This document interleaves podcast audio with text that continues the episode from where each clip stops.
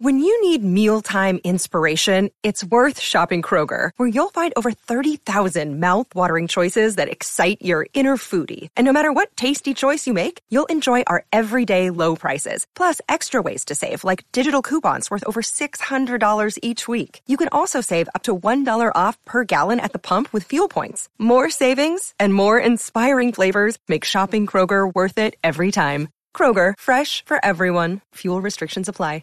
Another day is here, and you're ready for it. What to wear? Check. Breakfast, lunch, and dinner? Check. Planning for what's next and how to save for it? That's where Bank of America can help. For your financial to-dos, Bank of America has experts ready to help get you closer to your goals. Get started at one of our local financial centers or 24/7 in our mobile banking app. Find a location near you at bankofamerica.com/talktous. What would you like the power to do? Mobile banking requires downloading the app and is only available for select devices. Message and data rates may apply. Bank of America N.A., member FDIC.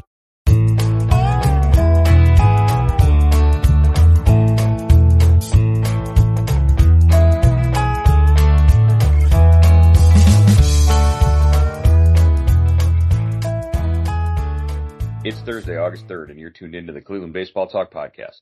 I'm Joe Noga, joined by Paul Hoynes.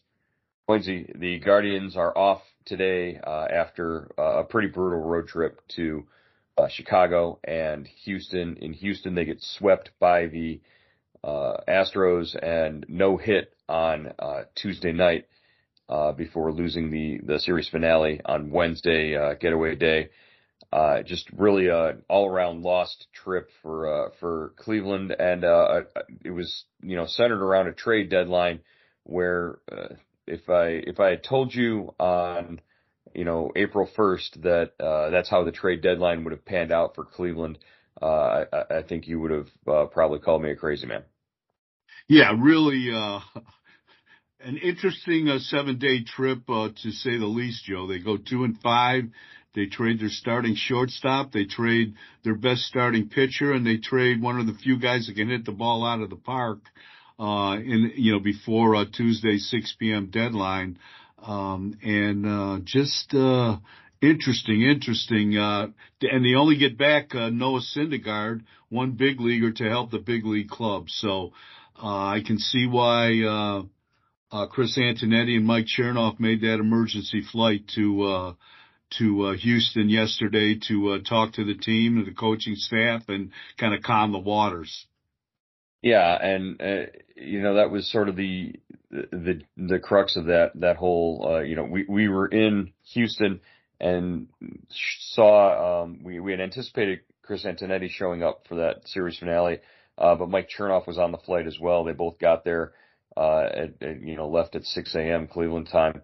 And flew in, and really they met individually with any players that wanted to talk to them and talk to the entire club and talk to Tito and all the coaches just to sort of make sure everybody was on the same page. And that's the fact that they did it is more interesting than maybe even what was said for this club, because they want to make sure that nobody throws it in and gives it up for the remainder of the season. They've still got a chance right now, only being three games out of first place. Yeah, they're 2 games out. The Twins lost yesterday, it's a tough sell, Joe. To me, that's a tough sell. It shows good leadership on the part of Antonetti and Chernoff. I mean, they could have waited till the team got back, but today's an off day, and they would have had to talk to him Friday. But it's somebody, it must have been, a pretty high priority to them to get down there, talk to them. And, and that's a hard message to sell to me.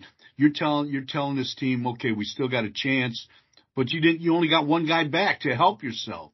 The trade deadline is passed, and, you have to go through jump through some hoops if you're going to add anything to help this club down the stretch.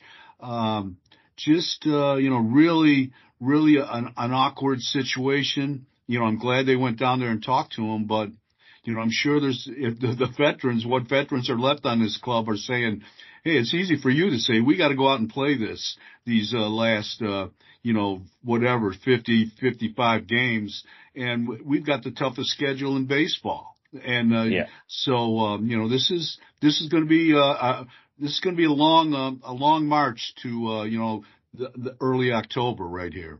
Yeah, and we'll get into Khalil Watson and Kyle Manzardo, the prospects that were the return for the two trades that they made, Monday and Tuesday, and also like you mentioned there, the schedule is it's the toughest remaining strength of schedule for opponents in Major League Baseball. No team has a tougher road down the stretch than the Guardians, and the Twins have the easiest schedule remaining down the road in over the final 50-some games. You mentioned how this is tough and maybe morale, that kind of thing. It's awkward is a good way to describe the mood, the vibe in the clubhouse the last 2 or 3 days there in Houston as we were standing there, watching the players go about their work and get ready. It wasn't like it normally is in the clubhouse where, there's a lot of upbeat guys. Even a guy like Tyler Freeman, who always has a smile on his face, looked sort of awkward and nervous and you don't know what to say. And that's, it was a road trip where you can't go up to guys and interview them or talk to them about, stuff it's like the 500-pound gorilla is in the room. And, I couldn't go up to you and talk to you about a feature story I'm working on about something other than what's going on with the trade deadline and the roster composition and that kind of thing. That's what's on everybody's mind. And you're a clown if you ask about anything else. So it made things a little more difficult.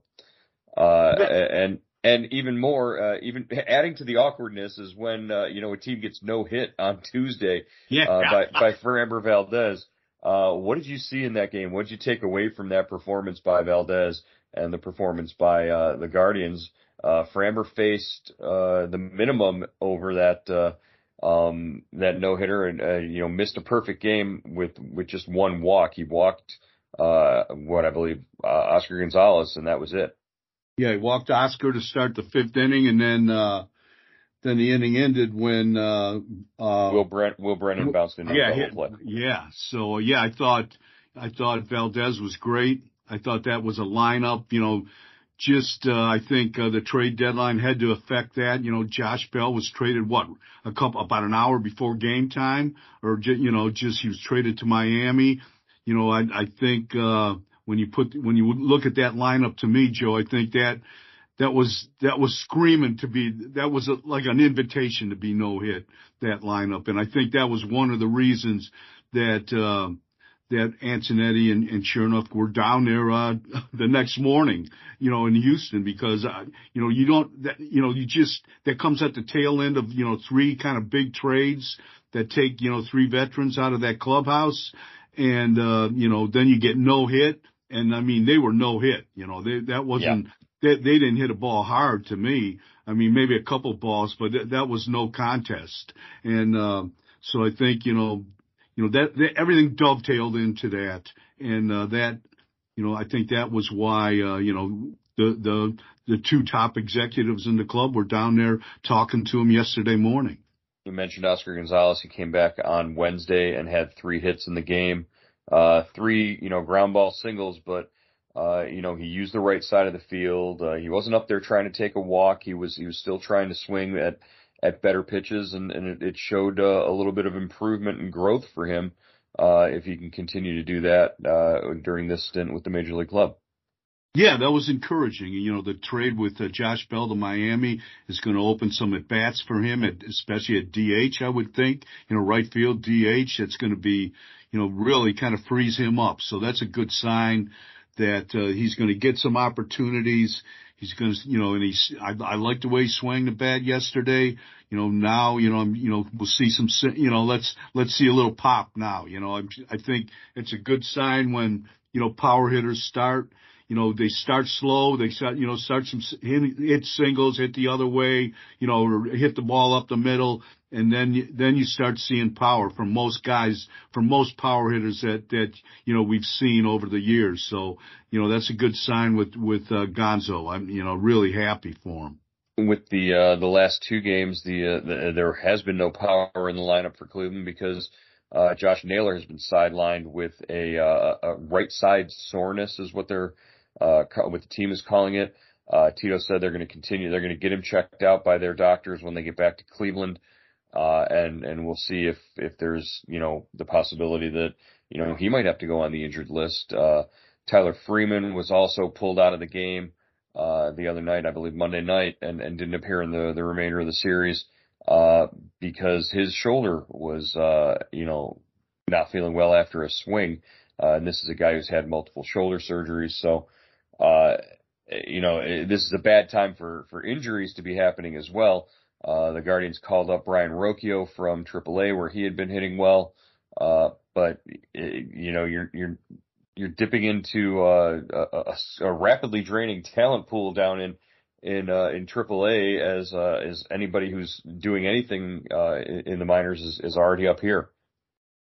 Yeah, no doubt about it, Joe. And you know, I feel bad for Freeman. You know, he's just, you know, they trade Rosario to open up the shortstop position for Arias and him, you know, and when they did, Freeman had kind of the banged up shoulder. Then he got in there a couple games. Then, you know, now he's got the shoulder again, you know, and, you know, that's, you know, like you said, he's had surgery on that twice. Hopefully he's okay. And the Naylor thing, Joe, could that be the dreaded oblique? I mean, if it's an oblique injury, you know, that's a month, you know, that's, you know, so, you know, that's what it sounds like when they say right, you know, right side soreness, you know, that's, you know, the opposite of oblique to his, you know, he's a left-handed hitter. You know, you put the strain on the right side when you swing. So, I don't know. We'll see. Yeah. And, we'll see how that goes. It sounded like, Tito, that like they were trying to be overly cautious by not playing him on Wednesday at least, and using that extra off day maybe to get him feeling better. You know, he was in there getting worked on by the training staff and, you know, getting massaged and seeing if that had anything, if it responded. But again, you're talking about a guy who when he cuts it loose on a swing, it's about as hard and as violent as anybody in baseball. And Tito is the first to point out. I mean, when his helmet's popping off of his head on a swing, that's you know, he's going all out after it. Not always the best thing, but you know, they're trying to get him. You know, that smooth, easy power is always better for him than the violent swings that he tends to take. And maybe he exposes himself to that kind of injury when that sort of thing happens. So, you know, just want to remind our listeners and anybody who's tuning in, you know, especially this past week, but down the stretch run as the Guardians are trying to compete for a division title, the best way to keep updated on everything is to subscribe to Subtext. It's $3.99 a month. It's our subscription texting service. You can text Hoynesy and myself. We text, you know, and tell everybody what our thoughts are on the team and what the latest updates are on the roster and, you know, things going on right outside the clubhouse. We text right after Tito's daily pregame press conferences. It's $3.99 a month again to subscribe. If you go to cleveland.com/subtext or send a text message to 216. 208-4346. If you send subscribe to that phone number there, you'll get a text message back on how to subscribe. So, text subscribe to 216-208-4346 and sign up for Subtext, for the remainder of the Guardians season. Hoynesy, speaking of the remainder of the Guardians season and speaking of the remainder of the Major League Baseball season, were you surprised that teams like Minnesota and surprise teams that are competing this year, like Cincinnati and Baltimore, really sort of stood pat at the trade deadline and didn't make you know, the big moves? Yeah, I was surprised the Twins didn't do anything. I know they went they got a reliever from Miami and sent a reliever to Miami, but that was about it. And, you know, they're in position to win this thing. In Cleveland, they add prospects and one big league pitcher. So I don't know. It's like no one wants to win this division. No one wants to really go all in and run away with this division. Maybe because if they do win it, they get eliminated in the first round. I don't know, but I've always felt that win the division and take your chances when you get into the postseason, because anything can happen. But maybe I'm thinking the wrong way here. Well, maybe if the Yankees get their act together and somehow sneak into the final wild card spot, if the Twins are probably figuring if they win the division, they have to face the Yankees in the first round and in the wild card round, and we know how that story goes every time the Yankees face the Twins in the first round of the playoffs. It ends rather badly for Minnesota. You mentioned the prospects that the Guardians got back in these trades. Obviously, they got Noah Syndergaard. His first outing with Cleveland, sort of short-circuited by that line drive that hit him in the leg. Looks like he's going to be okay. Tito said they might have to, adjust his in-between work, maybe not go as hard in his bullpen session. But it looks like he'll probably be on schedule to make another start in the rotation for Cleveland.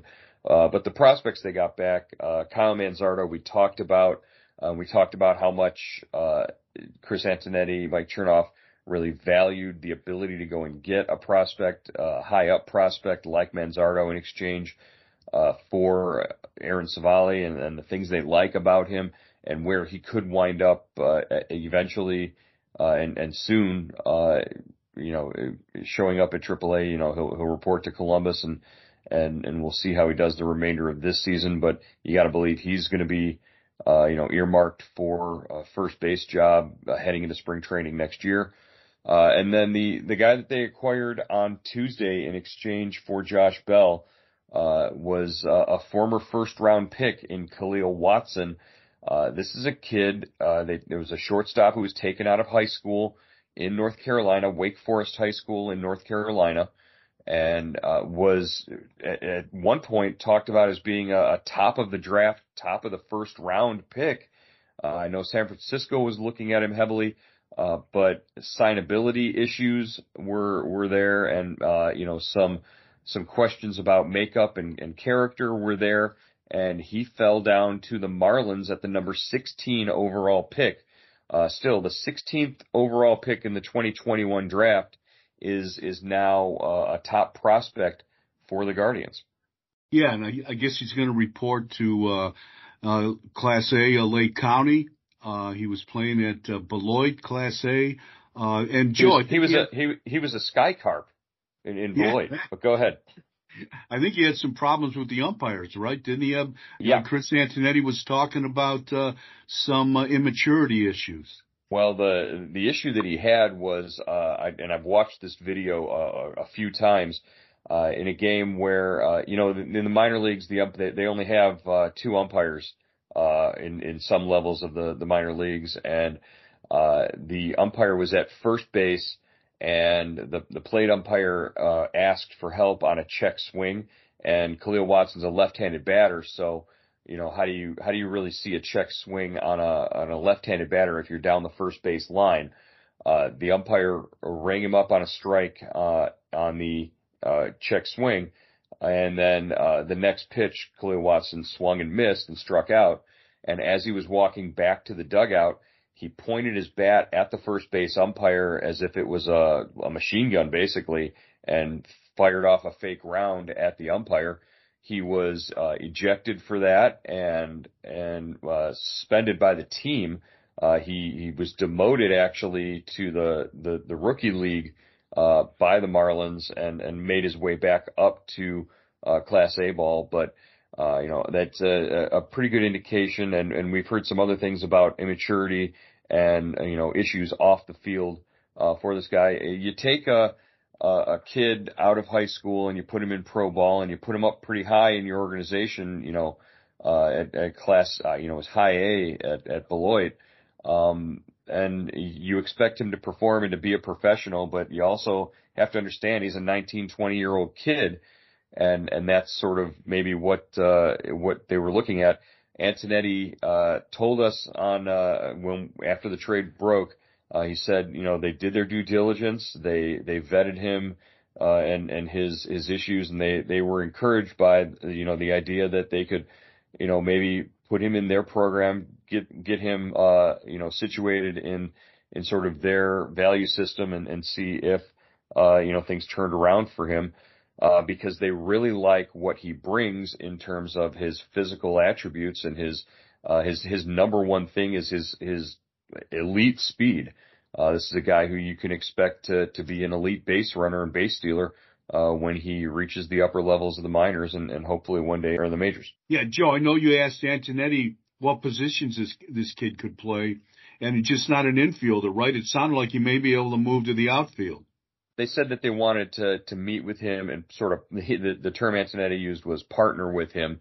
So I guess that means they're going to sit down and try to convince him, hey, you might not be just a shortstop. You might have to, you know, be a center fielder or an outfielder. You know, they like his arm, but they like his ability to move and his athleticism. But really the elite speed is what they like in this kid. He, the other video that I saw two videos of Khalil Watson. One was of him, you know, in the umpire. The other was a straight steal of home on with a game tie, or no, down a run in the ninth inning, and he stole home to tie the score in the bottom of the ninth in a game that the Sky Carp actually won. So just an exciting play, straight steal of home, and this pitcher was looking at him the entire time, and he still got there, put his hand on the base, and as the ball got away from the catcher on the pitch, it was an exciting video, and gives you an idea of what the Guardians saw in him. Yeah, that is you know, some talent into the minor league system. You know, he's at A ball. You know, so we'll have to watch this kid. But, Joe, he's not going to help the big league club anytime soon, I would imagine, right? You're talking about 4 or 5 years away? Oh, yeah, definitely. He's clearly, you know, multiple seasons away from being able to impact the big league club, or being able to, you know, impact them as a trade chip at some point down the line.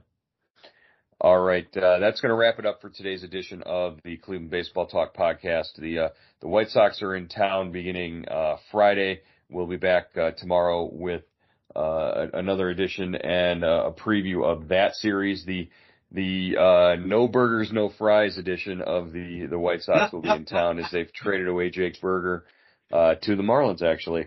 And we'll have the preview and everything you need to know about that series coming up on tomorrow's Cleveland Baseball Talk podcast. Hoynes, we'll talk to you then. Yeah, Joe, you could hear every pitcher on Cleveland staff cheering when they made that deal with when Chicago sent Burger to Miami. We'll check in again tomorrow right here on the podcast. Take care, Hoynes.